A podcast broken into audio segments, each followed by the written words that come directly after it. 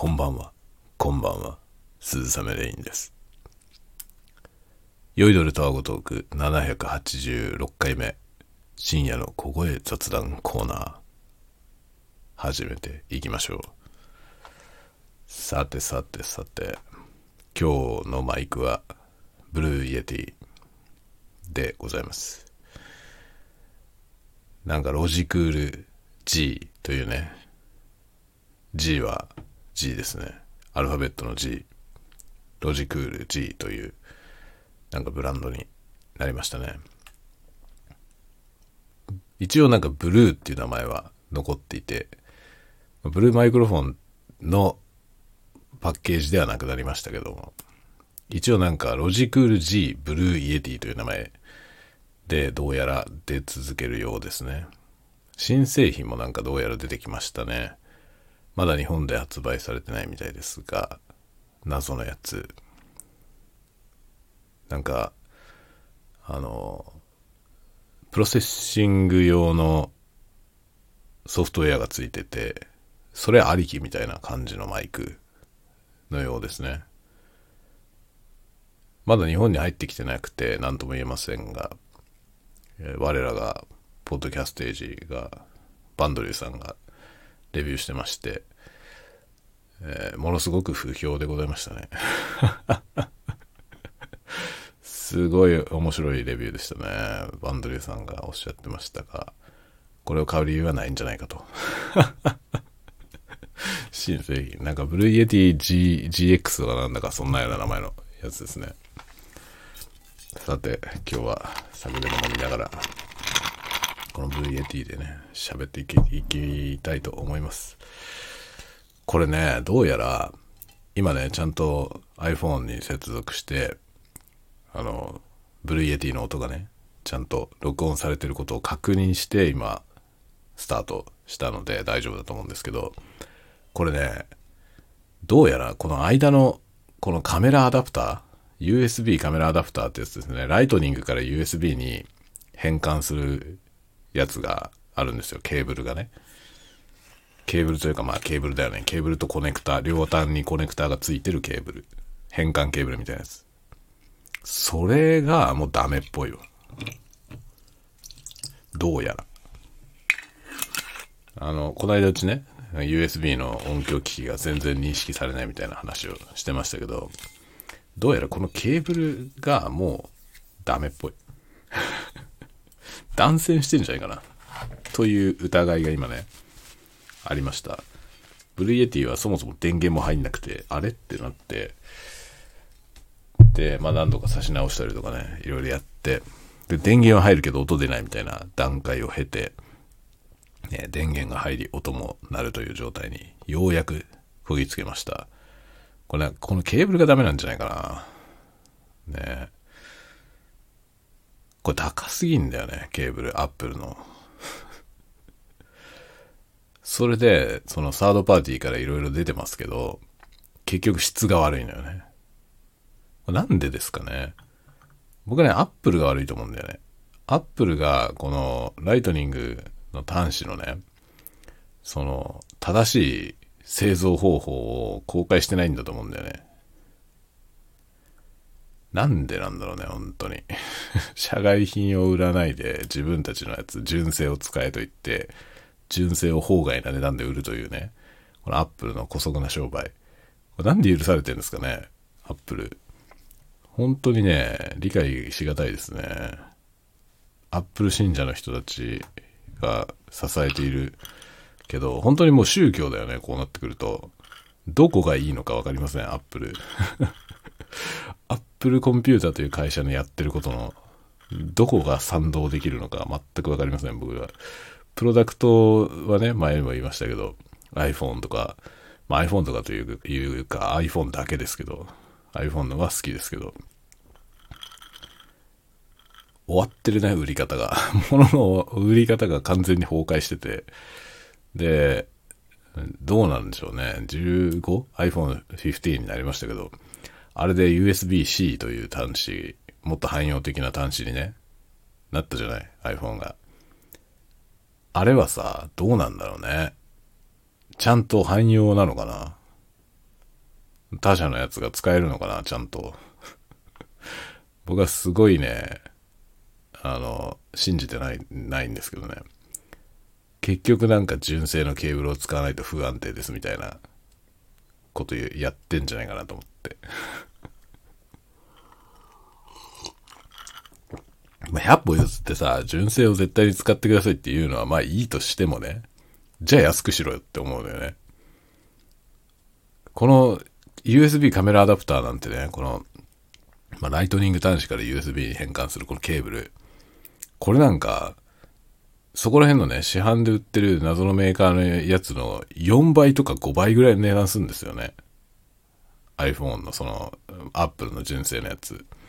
まあ、この充電ケーブルとかもそうだよね。ライトニングケーブルの充電ケーブルとかもさ、純正のケーブル質が悪いくせに高いよね。純正のケーブルすぐ断線するんだよね。あまりにも弱くて、話になりませんね。じゃあさ、ね、そのケーブル、ケーブルを作るのに、に長けてるメーカーがあるわけだから、そこに技術情報を公開してさ、サードパーティーにいろんなものを競わせたらいいじゃない？いっぱい出してさ。ねなんでそういう風にしないんですかね。純正がなんか文句なしにめちゃくちゃ質がいいとかだったらいいけどね。すぐ断線すんだよ。純正のケーブル。本当にね。これは本当許せないですよね。で、他社のやつ使うとなんかちゃんと充電できないとかさ、いろんなことになるわけよね。充電はできるけどデータの点数はダメだったりとかね。で、このオーディオインターフェースでこうやって使うのってこれデータ転送なんで、あの、充電だけできるようなやつじゃダメなんですよね。データ転送がちゃんとできるケーブルじゃないとダメで、だからこれは本当に博打なんですよ。この変換アダプター。この変換アダプターとか、この USB ケーブル。どれを使うかっていうのは、あの、確かなやつを使わないと正しく使えないんですよね。で、正しく使えなかった時に、Apple 側の言い分としては全部純正を使えと。ということだからね。純正を使ってなきゃ知らねえよと。というね。ことですよ。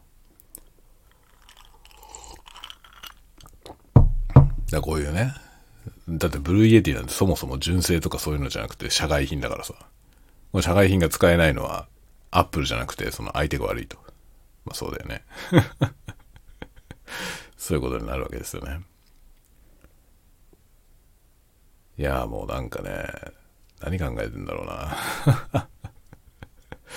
これね、今ね、あの、僕は、スタンド FM のアプリで録音をしているから、もうね、iPhone で録音をするという、こういうスタイルなんですよ。でもさ、別にこれにこだわることないよねって思い始めましたね。別にスタンド FM のアプリを経由するにしてもね、スタンド FM を経由するにしても、PC で録音すればいいよね。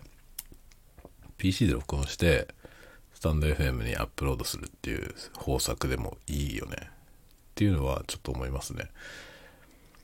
ただしね、めんどくせえんだよ。ただしめんどくさいんだよな。だからなんか PC じゃないレコーダーを使ってレコーディングすりゃいいね。レコーディングすりゃいいんだけどさ、なんか F6 とかでやるのめんどくせえなと思っちゃうし。まあね、iPhone がさ、まともに使えればこれが一番便利なんだけどね。この外部、外部オーディオインターフェースを使いたいと思うと、本当に iPhone は話にならないんで、最悪ですね。このモバイル端末で全部できるとさ、ものすごく便利なのに、その周辺機器とのコネクションが怪しいから、Apple はね。だから iPhone はね、ちょっとダメだよね。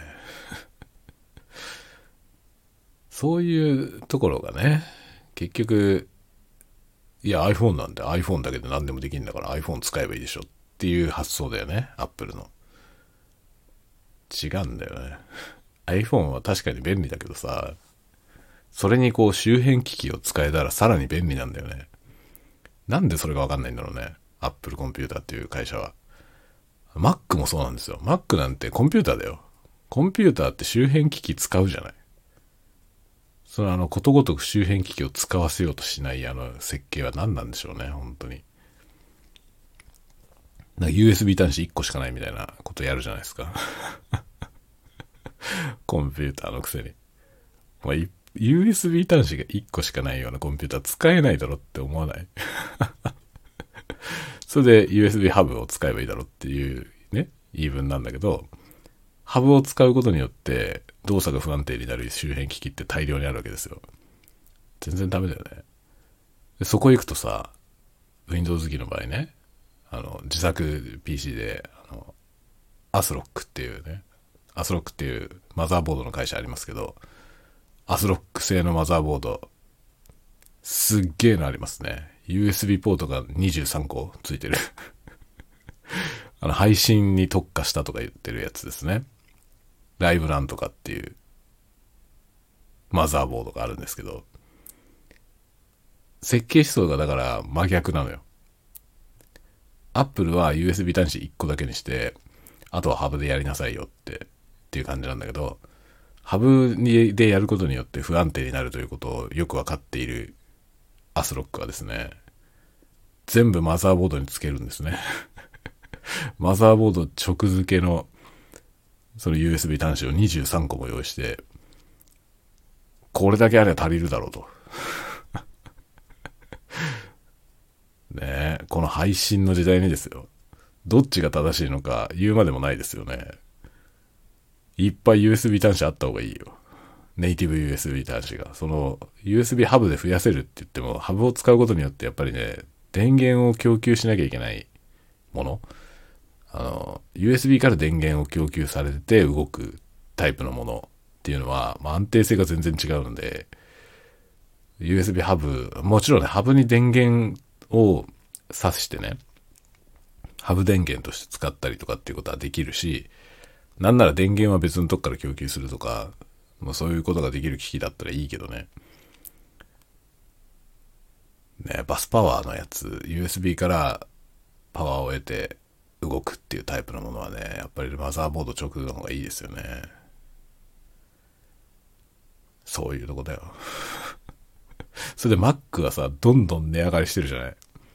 もう買えないよね、Mac。僕は MacBook Pro の2015年くらいのやつを1台だけ持ってるんですけど、もう多分二度と買うことはないですね、Mac を買うことは。高すぎる、Mac は。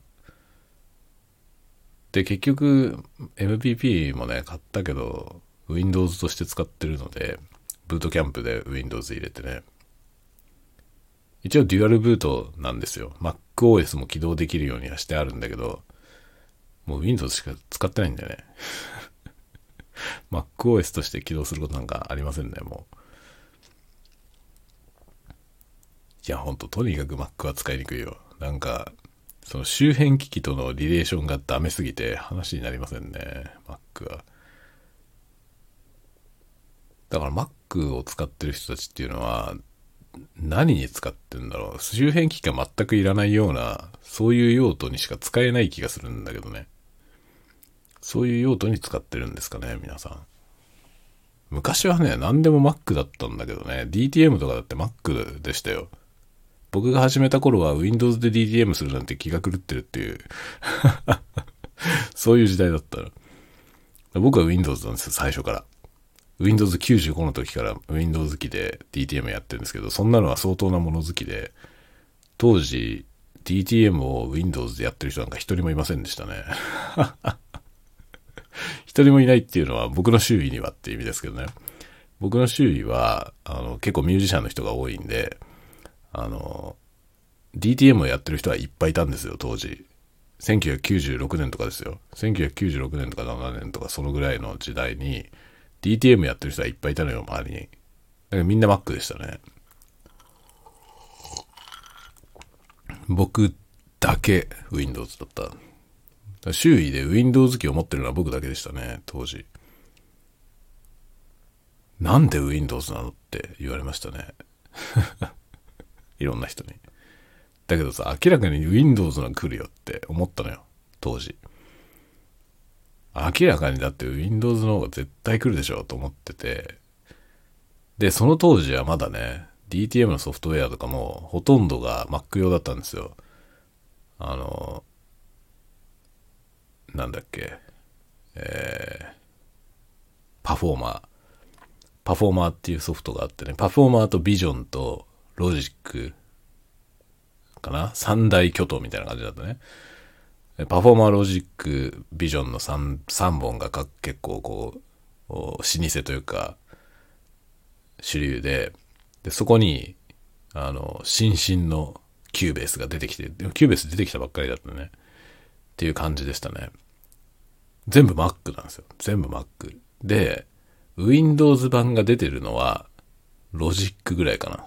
ロジックと Vision の Windows 版ありましたね。で、僕はロジックを買ったんだ、最初。僕が最初に買ったのは Windows 版のロジックで、ロジックって今多分 Windows 版ないよね。もう一番最初の頃ですよ、ロジックの。それがね、Windows 版があったのよ。で、ソフトウェアがフロッピーディスクだった。当時。フロッピーディスク何枚組みたいなやつで買いましたね。 Logic。全然使いこなせませんでした。ロジック難しくて。で、ロジックが、まあ、挫折したんだよね、僕は。ロジックで始めたんだけど。挫折して、ほどなく、 Cubase じゃないや、なんだっけ、えっと、ケイクウォーク。ケイクウォークというね、ソフトウェアになりました。ケイクウォークはね、当時、12トーンシステムズ、TTS っていうね、12トーンシステムズっていう会社が出してたのよ。超オタッキーな話ですよ、これ。超オタッキーな話だけど、その、 Cubase っていうソフトがね、 Cubase じゃねえや、 Cakewalk。Cakewalk っていうソフトは、12トーンシステムズ社っていうところが出してて、それを、まあ、ローランドが、ローランドが日本の代理店になったのかな？なんかそんな感じで、ローランドから日本語版が出てたんですよ、ケイクウォーク。バージョン5とかの頃ですね。で、ケイクウォークがバージョン5の時に僕はなんか DTM を始めて、その時ロジックで始めて、で、しばらくやって、そのね、ローランドで、その、ローランドの DTM 商品を売るバイトを始めたのよね。で、その時にケイクウォークもらったんですよ。ローランドの人に。で、僕はそのケイクウォークを売る仕事をするから、そう覚えなきゃいけないからね。これ使って覚えなさいって言って、メーカーからもらったんですよ、ケイクウォーク。バージョン5かな。5か6ですね。5, 5だったの確か。5ですぐ6が発売されて、すぐ6ももらって、で、6でやりましょうみたいな感じね。でね、なんかね、なんていうラインナップだったか忘れたけど、3個あったんですよ。グレードが。ケイクウォークの一番下のやつ、真ん中のやつ、上のやつみたいな。で、一番上のやつがプロオーディオっていう名前で、ケイクウォークプロオーディオっていう名前で、それだけ録音ができたんですよね。で、下の2つは、確か、あのベーシックとプロフェッショナルだったかなんかだったと思いますけど、そいつらは MIDI だったんですよ。 MIDI 専用。で、結構当時はまだ MIDI 専用が主流の時代で、あの、Mac のね、 Vision とかも、 Vision っていうのが普通の DTM というかその MIDI シーケンサーのソフトウェアで、それに録音ができる、デジタル録音ができるってやつが、 Studio Vision っていう名前だったんでね。これは多分知ってる人たちはこの話を聞くとめっちゃ懐かしいと思いますけど知らない人からしたらポカンだと思うんだけどね。あの、今はね、DTM っていうのは DAW、DAW、デジタルオーディオワークステーションっていうのが当たり前じゃない。録音するのが当たり前じゃない。というよりも、今 DTM といえば自宅でレコーディングすることを指すよね。ほぼ。もちろん MIDI でね、バッキングトラック作ったりとか、まあそのサンプルを並べて、オーディオサンプルを並べて、あの、サンプリングした音源でね、あの、フレーズを組み立てて音楽を作るみたいな、トラックメイキングみたいなやり方したりとかね、するじゃないですか。で、まあ歌、歌入れたり、ボーカロイドが歌ったりとかね。基本的にウェーブを扱うのは当たり前なんですよね、今。なんですけど、当時は、それはオプションだったのよ。ほとんどが MIDI シーケンサーのことを指してましたね。DTM っていうのは MIDI でなんか作ること。だったのよ。一番最初の頃。で、ちょうど MIDI をね、ちゃんと統一しようとか言って、ジェネラル MIDI、GM っていうね、ジェネラル MIDI っていう仕組みというか、規格ですね。そういうものが出てきた頃ですね。それ以前はカオスで、音源のメーカーとかもてんで勝手なことをやってたんですけど、その General MIDI っていうのが出てきてから、その別のメーカーの音源でもね、 General MIDI に対応してるもの同士であれば、同じデータが同じように再生される。元、もちろん音違いますけど、音源によってね、音は違いますけど、まあ、なんとなく同じような風に、ドラムの音であればドラムの音、ベースの音であればベースの音になると。それぞれ音源によってやっぱり個性は違うけど、だけど全然違うなんかしっちゃかめっちゃかな音になったりはしないというね、 General MIDI という規格ができたんですよ。そう、そういう頃で、その頃の話ですね、これ。 General MIDI がまだ出たばっかりの頃ですね。そういうのやってたんですよ。僕はさそこら辺の時代の DTM をやってたんでね。だから録音するっていうのが、まだ新しかった頃です。パソコンで録音ができるんだ、すっげえ、みたいな。だけど、まともにはできないんですよ。パソコンのスペックがむちゃくちゃ低いからね。本当に。だから PC のそのメモリ、ラム、ラムがね、まだ、そんなギガバイト単位じゃないんですよ。512メガバイトとか、それぐらい。そういう時代に、512でもでかかったぐらいだね、当時ね。僕が多分最初に買ったパソコンってメモリ64メガバイトだったと思うハードディスクが4ギガバイトぐらいでしたね。それもすっげえでかいってイメージ、当時。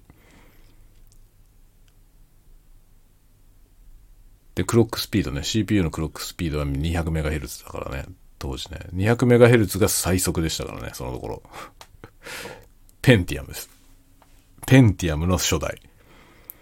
MMX ペンティアムとかいう、ペンティアムの、だから MMX 拡張された最初の方ぐらいですね。で、200MHz が最強だった時代です。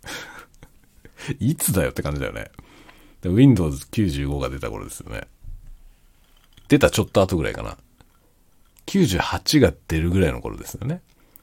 USB っていう企画が初めて出てきた頃ですね。そのぐらいの頃に僕は PC で音楽を作り始めた。DTM っていうのはね、その頃やってましたね。でその頃はもう本当にね、Mac なのよ。主流は全部 Mac。だ僕の周りで音楽やってた人たちもみんな Mac でしたね。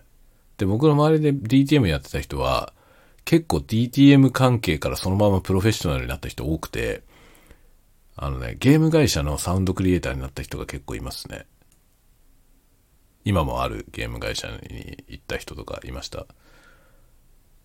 サウンドクリエイターの人たちね。で要は音楽を作って、で、プロフェッショナルで、まあ、要するにサラリーマンとして音楽作っていける仕事っていうのがゲーム会社のサウンドクリエイターだったわけですよね。それ以外はまあミュージシャンだからさ、あの安定的に給料をもらって仕事するっていう感じじゃないわけですよね。で、DTM の分野には割と安定した仕事があって、だから音楽でミュージシャンやりたいんだけど、そんな博打みたいな 人生は嫌だなっていう人は、割と堅実にね、そのゲーム会社のサウンドクリエイターになった人は結構いますね、当時。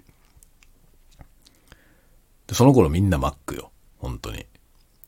Mac がパワー Mac とかいうのが出た頃ですね。あの、スケルトンの iMac が出るまだ前ですね。それよりちょっと前の時代ですね。本当にね。だから事情は変わりましたよ。今パフォーマーってあんの？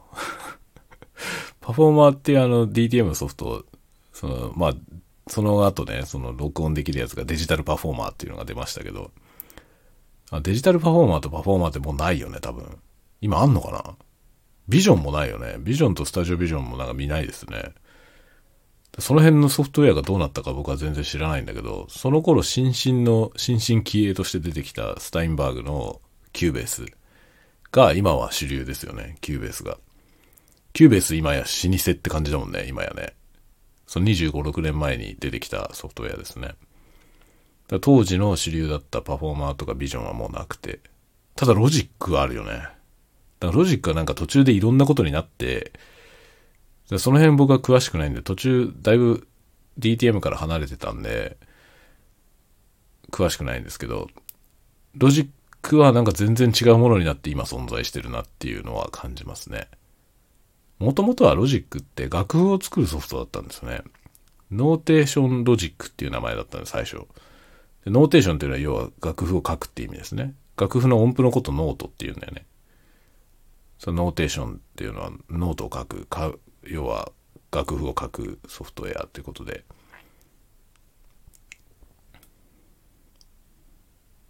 楽譜を書くソフトっていう意味でいくと、 Finale ってソフトがすごい有名なんですけど、今もあんのかな、フィナーレ。フィナーレはありそうだね。フィナーレは結構、その印刷用の楽譜の原稿を作るみたいなので有名でしたね。結構変則的な、他のソフトでは絶対書けないような楽譜書けるんですよね。フィナーレは、その楽譜を書きたい人はフィナーレを使ってるケースは結構ありましたね。他のソフトにも大体楽譜制作の機能はついてるんだけど、まともな印刷用みたいな楽譜は書けないんですよ、普通は。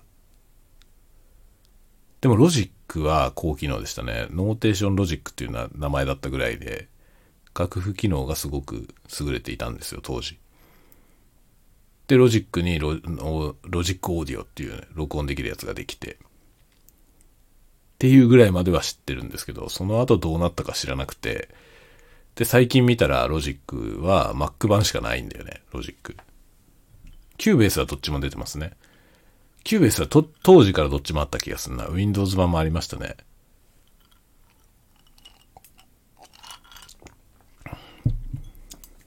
で、僕はもう、ずっとブランクが ずっとブランクがあって、何年くらいまで DTM やってたかな？僕2007年くらいまでは、B、DTM やってたんですよ。2006年くらいかな。2006年くらいまでは、DTM 関係のその MIDI データを作る仕事で、生計を立てていたんだよね。だから、Windows 機でね、Windows、ずっと Windows で僕は、ずっと Windows でやってましたね。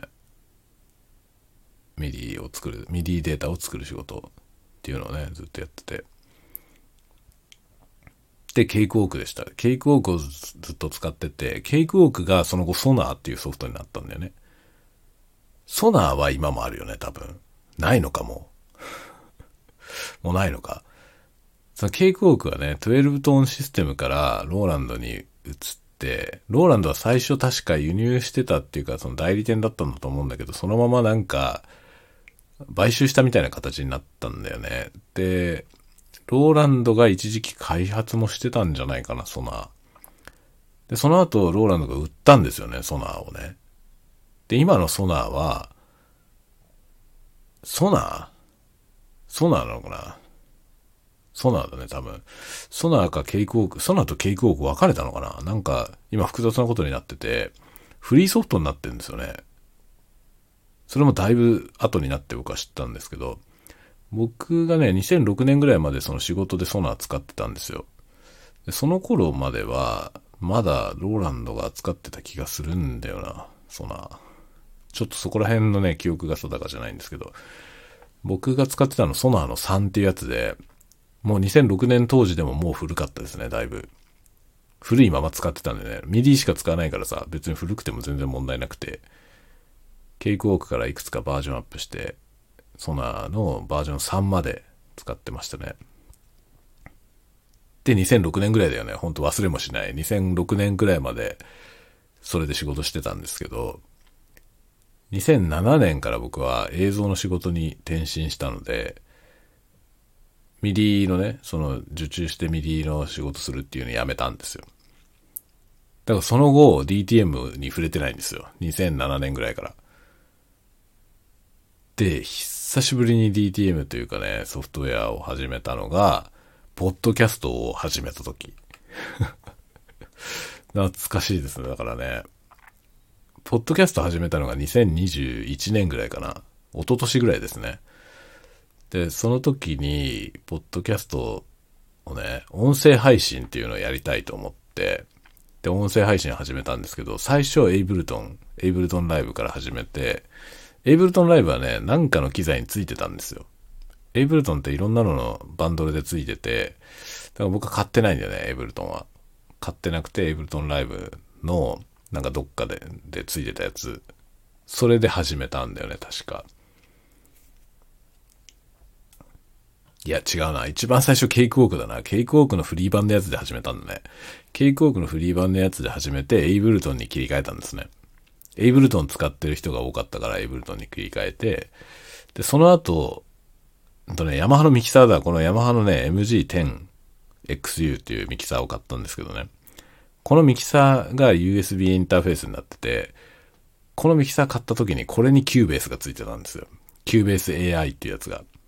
キューベースのすごいシンプルなやつですね。それがついてて、 Cubase、あ、 Cubase がついてるじゃんって言って、ポッドキャストの録音を Cubase に切り替えたんですよね。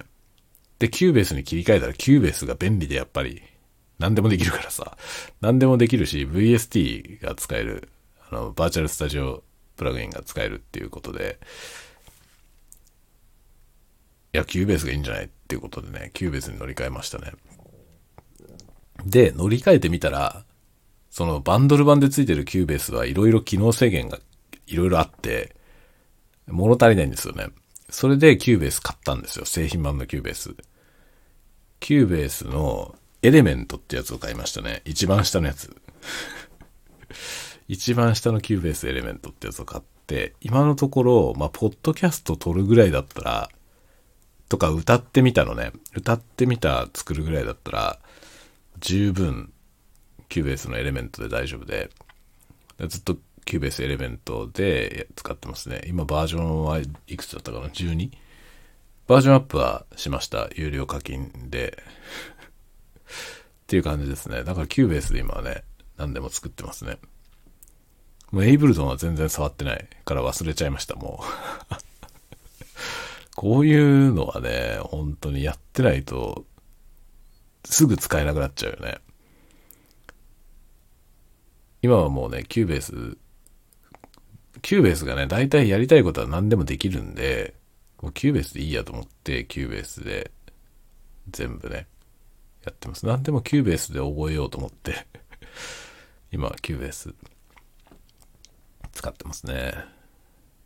だたまになんか、あの、違う録音機材でね、このタワゴトーク撮ることありますけど、そういうやつも全部 Cubase を経由して、あの、整えて、で、アップロードしてっていう感じでしてますね。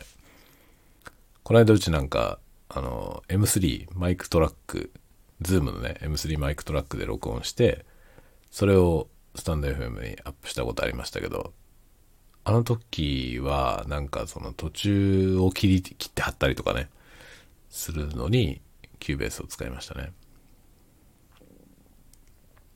まあ、 Cubase あれば、何でもできるよ。歌ってみたもね、今回歌ってみた二十何人か歌うっていうすごいやつなんですけど、それでもトラック数足りるので、 Cubase の Element で十分いけると思いますね。もちろんなんかガチで DTM やるんだったらスタンダード以上のやつがあった方がいいと思うけど、でもまあ僕がポッドキャストやるレベルだったら十分エレメントで OK ですね。エレメントだったらなんか1万円台ぐらいでしょすごい安いから、なんか、ポッドキャストとかやる人は買っちゃってもいいと思いますね。すぐ元取ると思う。まあほぼ何でもできるからね。だから ASMR とかもね、ASMR も僕はCubase であの処理をしてますね。最近はでも Cubase 使ってないんだよな。ASMR も F6 で録音して、それをね、 WaveLab っていうソフトで波形編集して、で、もうダヴィンチ入れちゃってますね。 DaVinci Resolve。映像編集の方のソフトですね。そこに突っ込んで、で、これに結構、 Fairlight っていうね、結構ちゃんとした音声のね、編集ソフトがついてるんで、それを使えば、まあ、ほぼ動画の音声はいけちゃいますね。ASMR もそれで作ってます。ほぼ。まあ、便利よ。 DaVinci Resolve はほんとすごくて、まあ便利ですね。僕は最初フリー版でね、フリー版をもう1年ぐらい使ってましたけど、この間製品版買いました。まあ製品版買わなくても全然問題ないんだけど、製品版買いました。もうなんかかなりお世話になってるから、これはもうそろそろ買った方がいいだなって思って買いましたね。というね、今日はなんかコンテンツ制作変遷みたいな話をしてますけど、そういう感じですよ。だ Mac の話からね、Mac がふざけんなって。マックふざけんのって話からこういう話になるの面白いね。なかなか今日はノスタルジックな話をしてるような気がしますね。まあだからね、DTM はね、一時期はなんかまあ超端くれのプロフェッショナルだったんだよね。まあ一応それで金を稼いでるという意味ではプレプロだったんだけど、プロでやってましたって言えるほどのすごいことをしてたわけじゃないのよね。本当にね、そこそこのことしかやってなくて、まあそれは別にそんな特殊な力じゃないから、まあ、ね、誰でもできるよねっていう感じの仕事をやってましたね。それが2000年代ぐらいまでですね。2000年代の頭ぐらいまで。そういうことをやってましたね。それから北海道に引っ越してきて、まあ、僕はもともとは関東の出身なんですけど、関東出身で関東でずっと活動してたんですけどね。まあ、とあるきっかけがあって、とあるきっかけっていうのはインフルエンザにかかったんですけど インフルエンザにかかった時にね、まあ、寝込んだんだよね、5日間ぐらい。仕事を全部休んで、もう本当に、もうね、ひどいインフルエンザにかかったんですよ。それで、すごい熱が出て、もう具合悪くて、何もできなくて、本当に。それでね、全部活動をその間止めてね、5日間ぐらい寝込んでたんですよ。で、その5日間ぐらい寝込んでる間にいろいろ考えて、そうだ、北海道に行こうって 思ったのよね。それが2006年の話です。2006年の5月。確かね、ゴールデンウィークぐらいですね。ゴールデンウィークぐらいの時にめっちゃ熱出て、休んだんだよ。バンドの活動とかも全部停止。僕は熱出したから。それで、その間にいろいろ考えて、もういいかなと思って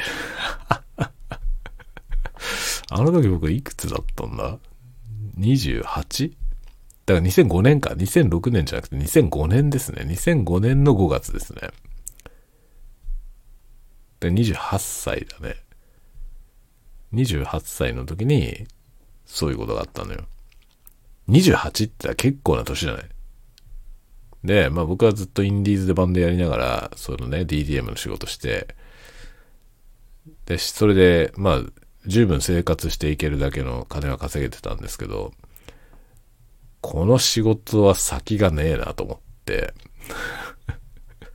先がねえなと思ってて、で、まあ、バンドはね、ずっともうだって28だから、僕18ぐらいからずっとバンドやってるんで、バンド活動ね、いろんなバンドを転々としながらやって、結局まあ、どれもこれも、大したとこまでいかないわけですよね。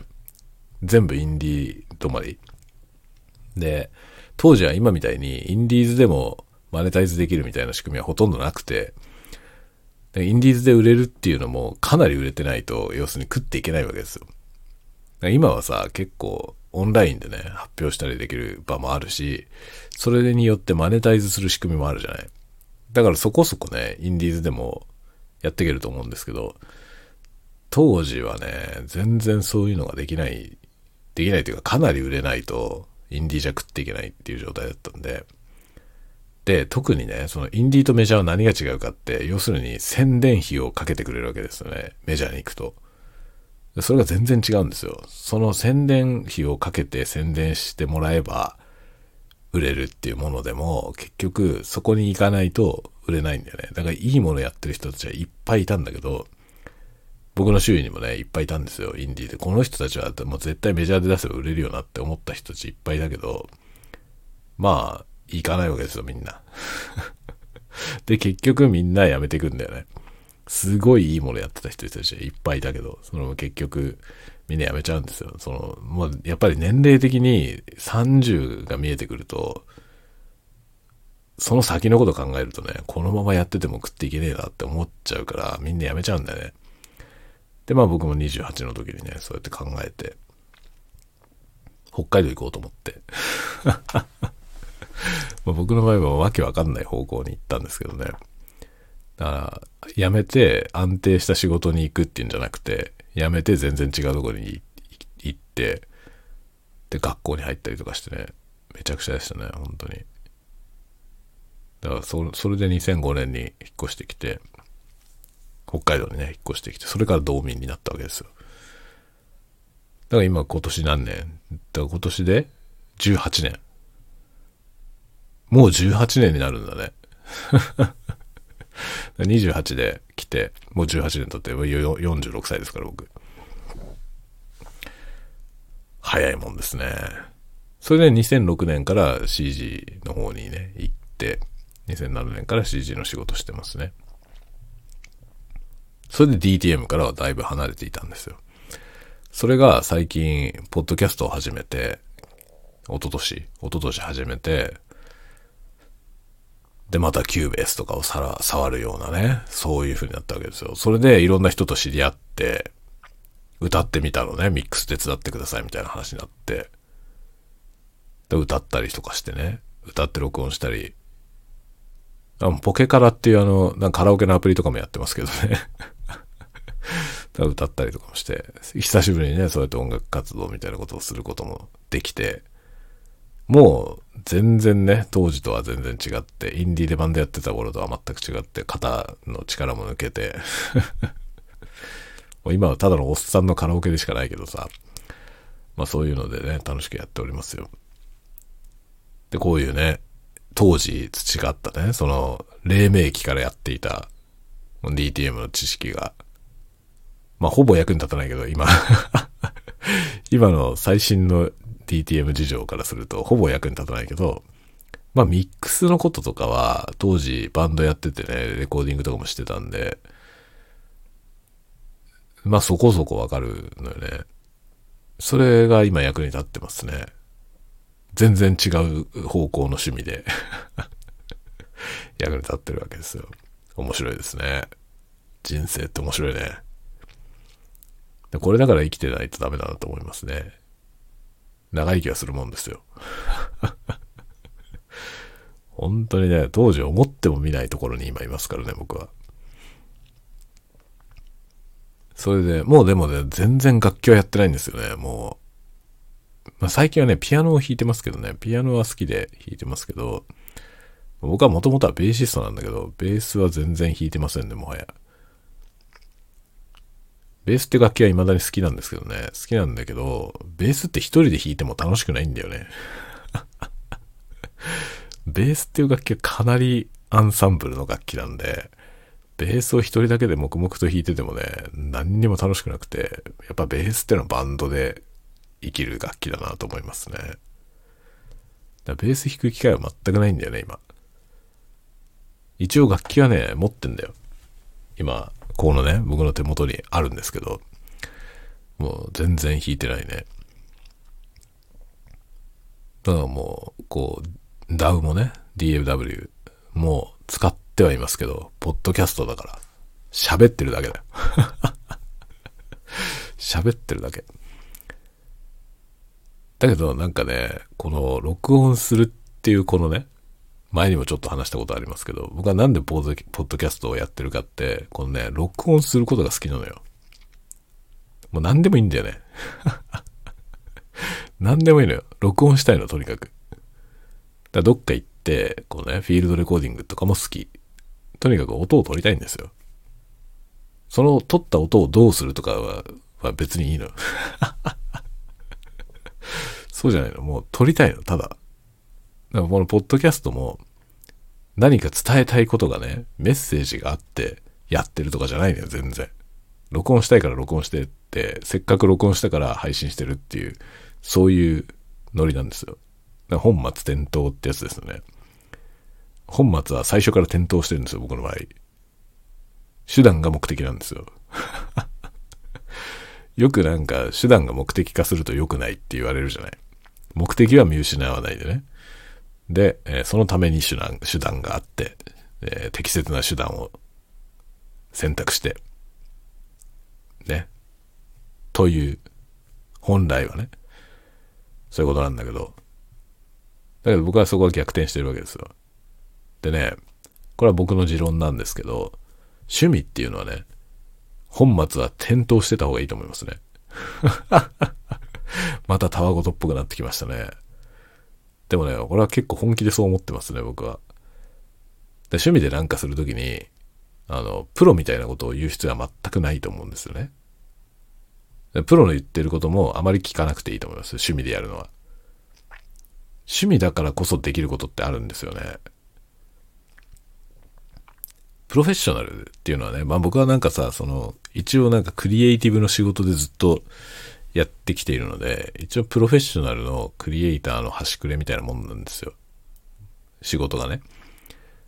で、これは全然別にね、だから、だからプロだから偉いってことは全くないと思ってて、で、僕はむしろ、その、プロ、プロのクリエイターの仕事をしながら、趣味でもクリエイターをやってるわけですよね。で、どっちの方がクリエイティブなのかって考えたときに、圧倒的に趣味の方がクリエイティブなんですよ。なんでかというと、クリエイティブに全振りできるからですね、趣味だったら。プロフェッショナルはさ、その、なんていうのかな、そのプロフェッショナルのクリエイターっていうのは、一番の目標は利益を出すことなんですよね。利益が出ないとプロでやっていけないからね。で、利益を出すために、最適なことをね、するのがプロフェッショナルですね。だから、予算と納期を守る。予算と納期の中で最大のクオリティを発揮するというのがプロ。だからそれはまあもちろんクリエイティブですよ。クリエイティブの能力が高くないとできませんからね。それはもちろんクリエイティブであるんですよ。だけど、感覚としてあんまりクリエイティブじゃないんですよね。その最適解っていうのは最大の利益を出しつつ一番ののクオリティを出すっていう、そのバランス感覚なんで、クオリティのために全振りできないんですよね。クオリティのためにもそうだし、その表現としても全振りできないんですよ。で自分の勝手なことはできないし。で、それを仕事でそういうふうにやっていると、趣味でこういうね、どうでもいいものを作るときに、こっちの方がクリエイティブなのよ。マインドとして。これには予算もないしさ。僕はいろんなものを趣味でね、作ってますけど、小説も書いたりしてますけど、売れるか売れないかとか、どうでもいいわけですよね。作家性だけでいいんですよ。自分が表現したいものを、もう、フルポテンシャル突っ込んで、でその結果、すごい奇烈なものができることもあるじゃない。だけどいいんですよ、それで。それでいいから趣味なんだよね。で、これがプロフェッショナルだったら売れなきゃいけないから、売れないものをいくら作ってもそれはダメって話になるんだよね。しかもそれは倒産するわけですよ、結局。その、投資して、ね、自分で投資して、で、時間も投資して、作品を作って、それが利益を出せなかったら、まあ、破綻してるわけですよね。プロフェッショナルだったら破綻しちゃうんですよ。だけど趣味だからさ、趣味っていうのはむしろ金をかけてやって、自分が楽しかったら OK でしょ楽しいっていうものを享受すればさ、その楽しさを享受したら、それはもう、ベネフィットなわけですよね。自分の。だそういう領域でやるとさ、めっちゃクリエイティブなのよ。で僕は自分の書いてる小説はむちゃくちゃクリエイティブだと思ってるのよね。で、もちろん賛否はあると思いますよ。あんなものはたわごとに過ぎないと思う人もいると思うけど、僕はわざわざたわごとをポッドキャストでやるぐらいのたわごと好きですからね。そのたわごとをフルポテンシャル表現して、楽しいですよね、めちゃくちゃ。で、採算とかどうでもいいからね。趣味だから。で、今はこの趣味をマネタイズできる時代なんで、これが本当にいいと思いますね、僕は。だからクリエイターエコノミーっていろんなわけのわかんない人たちがね、マーク・ザッカーバーグとかさ、まあ、イーロン・マスクもね、なんか似たようなことをやろうとしてるっぽいけど、ああいう世界のね、名だたる実業家の人たちが言ってますけど、なんかいろいろうさんくさい要素もありますけど、僕大筋ではね、このクリエイターエコノミーっていうのは賛成ですね、このやり方は。こうなることによってアートを受け取る側にとってもめっちゃ面白い時代なんですよ、今。本当にさ、なんか僕が作ってるようなね、その、どうやってもメジャーのその商売に乗っからないもの、みたいなね、超ニッチなわけのわかんない作品をやってる人っていうのはいるのよね。僕だけじゃなくていろいっぱいいるんですよ。で、そういうその変なニッチなものっていうのをやれる環境があるし、それがもしかしたら金になるかもしれないっていうね、夢もあるわけです、そこに。だから YouTube とかめちゃくちゃ面白いじゃない ?YouTube にものすごいクリエイティブなものとかある、あるわけですよね。まあ、どうしようもなくむちゃくちゃだったりとか、まあ、すげえ手間かかってる割に全然売れないとかあるけど、その採算を度外視して作ることができるわけですよね。で、それがなんかうまくいけば、それなりに金になったりとかして、だからバリバリ利益が出るまでいかなかったとしても、そこそこやっていけるぐらいのね、になればね、ニッチな作品であっても作り続けることができるわけですよね。そうすると受け取る側としても面白いし、自分が作る側としても可能性があるし、これはいい時代ですよね、本当に。で、逆にプロフェッショナルのそのメジャーの人たちは、うかうかしてられない時代になったのよね。ここが面白いですよ。面白いけど、その、プロフェッショナル側、メジャー側からすると、これからの時代ね、少し考えを改めていかないと、生き残っていけないと思いますね。で僕はなんか両方、両方に首突っ込んでるからさ、超ニッチな変なところでアマチュアのね、活動をしていて、で、結構メジャーなところで仕事をしていて、でそのバランス感というかね、全然違います、やっぱり。やってることの方向性が。だマインドが全く違うんだよね。その家で自分がなんかものづくりをしている時っていうのと、仕事でね、会社の仕事としてクリエイティブをやっている時っていうのは、マインドが全然違うんですよね。圧倒的に趣味の方がクリエイティブなのよ。自分のマインドとして。まあ、純粋にものづくりだからですよね。金を生むか生まないかはどうでもよくて、とりあえず作る。作ったものがうまくいけば金になると。このぐらいの感覚で物作っていくと、純粋だなと思いますね。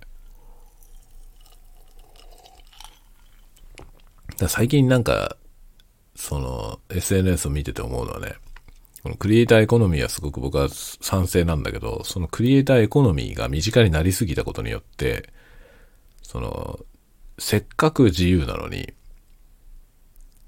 クリエイターエコノミーの中でより利益を出すことに躍起になっている人が多いなっていうのはちょっと感じますね。それはね、正直もったいないと思うね。だから数字にとらわれすぎちゃうことによって、本来その人が持ってるはずのクリエイティブが発揮されないっていうのがね、なんかまあまあ見受けられるなと思いますね。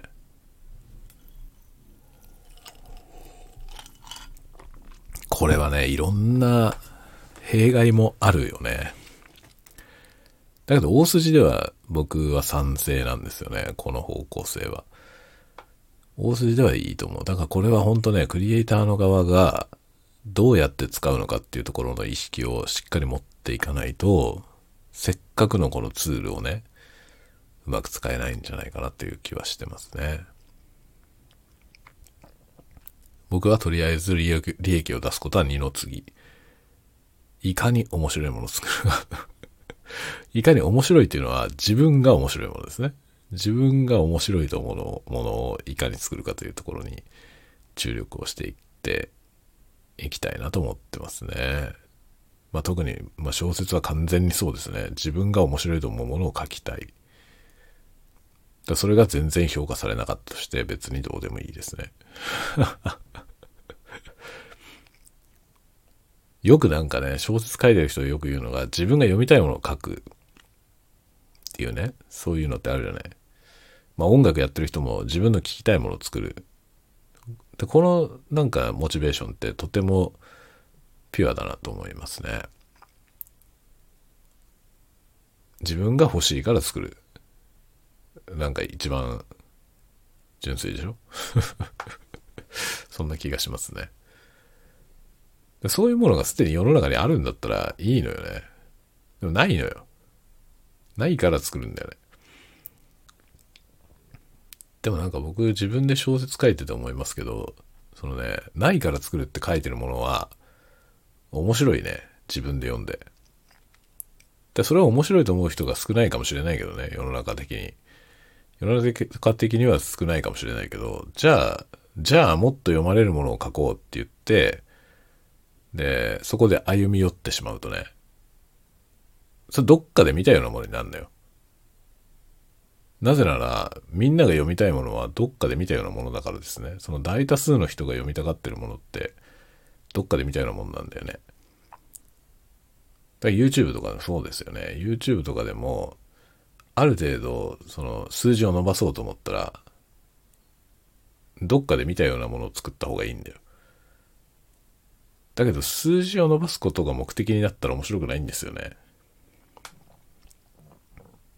数字は後からついてきた方がいいよね。なんで僕のチャンネルは全然伸びません。全然伸びませんね。しょうがないね、これは。これはしょうがないと思います。いろいろ試行錯誤しながらやってるけど、結局、やっぱ伸ばそうと思ってやら、やらないというか、伸ばそうと思ってやっちゃダメだなとは思ってますね。伸ばそうと思ってやってもね、そこそこまでしかいかないんだよ、どうやっても。なので、じゃあ、もうどうせそこそこまでしかいかないんだったら別にいいやという姿勢で、なるべくなんか独自性のあるものをやりたいなとは思ってますね。といってあんまり僕のチャンネルはね、独自性のあるように見えないと思いますけど、あの、まあ、こだわってる場所がニッチなことにはなってるかなと思いますね。結構海外の人がね、コメントをくださって、やっぱり伝わるとこには伝わっているなというふうには思いますね。そういうのもいいよ。そのね、国とか、そういうものを超えて、世界中に届けることができる。これも素晴らしい時代ですね、今ね。で僕はもうだから、本当にね、10代の頃から、こう、なんかクリエイティブの分野にね、身を置いてきて、今一番楽しいなと思いますね。今の時代はめちゃくちゃ面白い。だから今からね、クリエイターをやる人たちは最高だよね。今僕の子供がね、ちょうどまあ僕は今子供がいて、子供たちが、こう、いろんなことをしていくのを目の当たりにしているので、思いますけど、僕らの時代よりも今の方がはるかに面白いなとは思いますね。だからこれからこの面白いいろんなものが揃っているこの世界をどう使っていくか。そういう意味ではなんか課題自体は変わってないと思いますね。僕らの時代から何も変わってないけど、その周りの取り巻いてる環境が変わったので、そこに対するその何て言うのかな、面白さ。自分が動いたことによってその影響を及ぼす範囲の大きさみたいなのが今は結構大きいので、これは面白いなと思いますね。これからの時代にね、うちの子供たちとかが、まあ何やっていくか分かりませんけど、クリエイティブのね、こう方にこう行くんであれば、僕らがやってきた時代よりもずっと楽しいんじゃないかなとは思いますね。まあ僕らも楽しかったけどね、ずっと。楽しかったけど、やっぱり、こんなにね、いとも簡単に自分のやってることが世界中に届くみたいな、そういう感じはありませんでしたよね、当時。だこれは今ね、めっちゃいい時代だと思うね。やっぱソーシャルネットワークっていうのはよく言ったもんで、ソーシャルのネットワーク、当時はね、ソーシャルネットワークってもちろん言葉はありましたけど、ソーシャルネットワークの指してるソーシャルの規模がね、今の100分の1、1000分の1ぐらいでしたね。だから自分の手の届く範囲のソーシャルがそのままオンラインに移行してるだけっていうソーシャルネットワークでしたね。サイズ感的に日常生活とそのソーシャルネットワークはあんまり変わんない。ただし領域が違うので、その普段のね、リアルライフ、リアルライフの方のソーシャルコミュニケーションよりも、ちょっと違う領域のソーシャルコミュニケーションがネットにはあったっていうイメージでしたね。だけど今は、リアルライフのね、リアルライフのコミュニケーションとは規模が全然違いますね、ソーシャルの方は。ものすごく広い範囲の、ものすごく広い人たちと、あっという間につながることができて、これはね、なんか全然違うよね、面白さが。今、これ、子供たちがね、これから中学校、高校とかに行く子供たちを見ていると、今はいい時代だなと思いますね。とても可能性がいっぱい広がっていて、だからまあそのテクノロジーの使い方とかそういうことをね、あの、教えていきたいなと思いますね。それを使いこなしてね、その、この楽しさを享受できる人になってほしいなと思っていますね。とかいうことで今日はなんだか何の話をしようか全然決めずに喋り、喋り始めたんですけど、最初はアップルの愚痴から始まったんですけどね、まさかこのような話になるとは。DTM の歴史からクリエイティブの話になっていきました。今日の話題はだいぶクリエイティブだった気がします。まあ今日はね、あのちょっと大学のね、大学、とある大学に訪問して、そこの学生さんたちの話を聞いてきたんですけど、それもクリエイティブだったのよ。で、その話もね、いずれしようと思います。だいぶクリエイティブな話を聞いてきたんで、またいずれどっかでそういう話をしたいと思いますね。このチャンネル一応クリエイティブチャンネルですから。たわごとだけど、たわごと雑談チャンネルなんだけど、結構クリエイティブなトピックを扱ってはいます。一応僕はクリエイターだからね。端くれだけど。端くれだけど一応クリエイターなんで、なんかクリエイティブの話は、マインドの話とかね。まあクリエイターを教える学校の先生とかもやっていたんで、なんか、そういうね、話は、時折混ぜ込んでいきたいなと思っております。というわけで、また皆さん次回のタワゴトークでお待ちしております。今日はこの辺で失礼します。おやすみなさい。おやすみなさい。おやすみなさい。